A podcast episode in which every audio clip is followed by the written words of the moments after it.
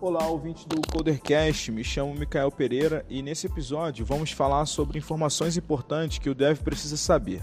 Nesse post vou citar algumas informações que gostaria de falar com o dev, porque eu realmente acredito ser importante. Vamos às informações. Ponto 1.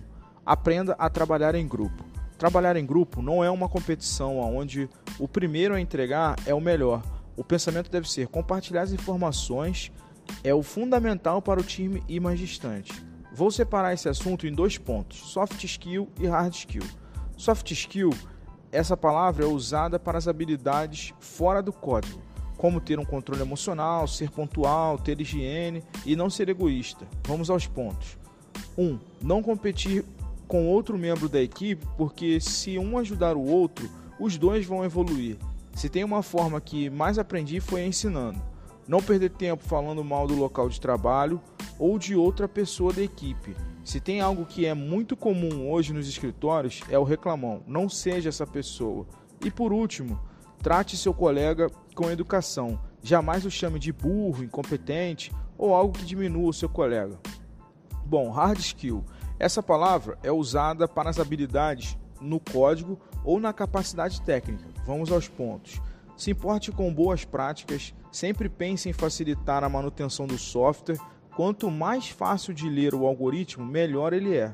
2. Estude novas tecnologias e outras linguagens diferentes da que você usa no dia a dia, porque quanto mais conhecimento, melhor será para resolver um problema. 3. Não existe problema insolucionável. Ninguém é genial e antes de perguntar ao dev mais experiente, procure no Google use o termo how to do alguma coisa. 4. Teste seus conhecimentos no HackerRank. Esse é um site conhecido para resolução de algoritmo dos mais diversos problemas. Responda perguntas no Stack Overflow. Poucos devs fazem isso, só usam para consulta, porém também é possível compartilhar conhecimento respondendo. A segunda parte do texto é: aprenda a organizar o trabalho. Se tem algo que é complexo, é ser organizado.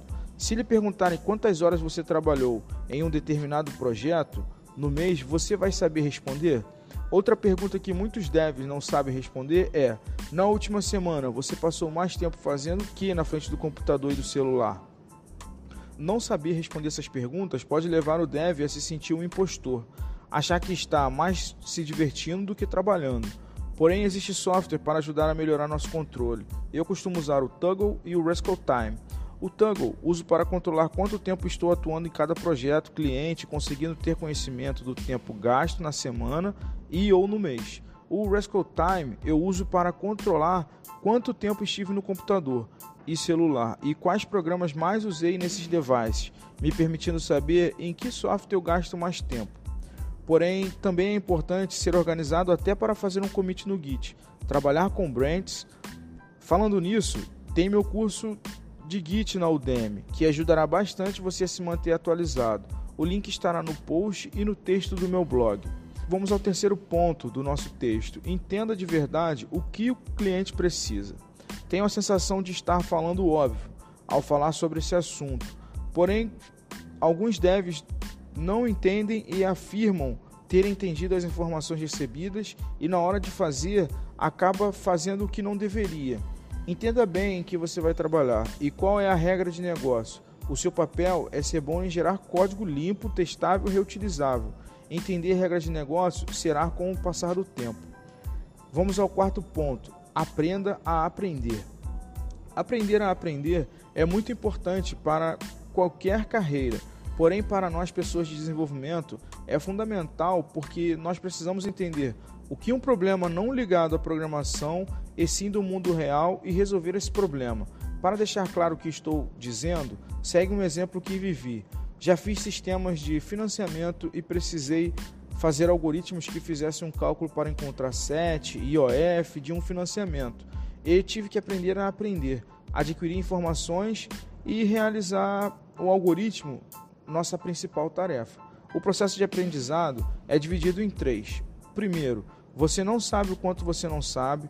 A segunda etapa é você sabe o quanto você não sabe. E a terceira etapa é você sabe o quanto você sabe. Vamos ao quinto ponto do nosso podcast. Melhore suas ferramentas. Sempre melhore suas ferramentas de trabalho, porque quanto melhor a sua ferramenta de trabalho e de organização, mais produtivo você será. Eu gosto muito de ferramentas da JetBrains para desenvolvimento e uso Trello para projetos e Evernote para organizar as informações.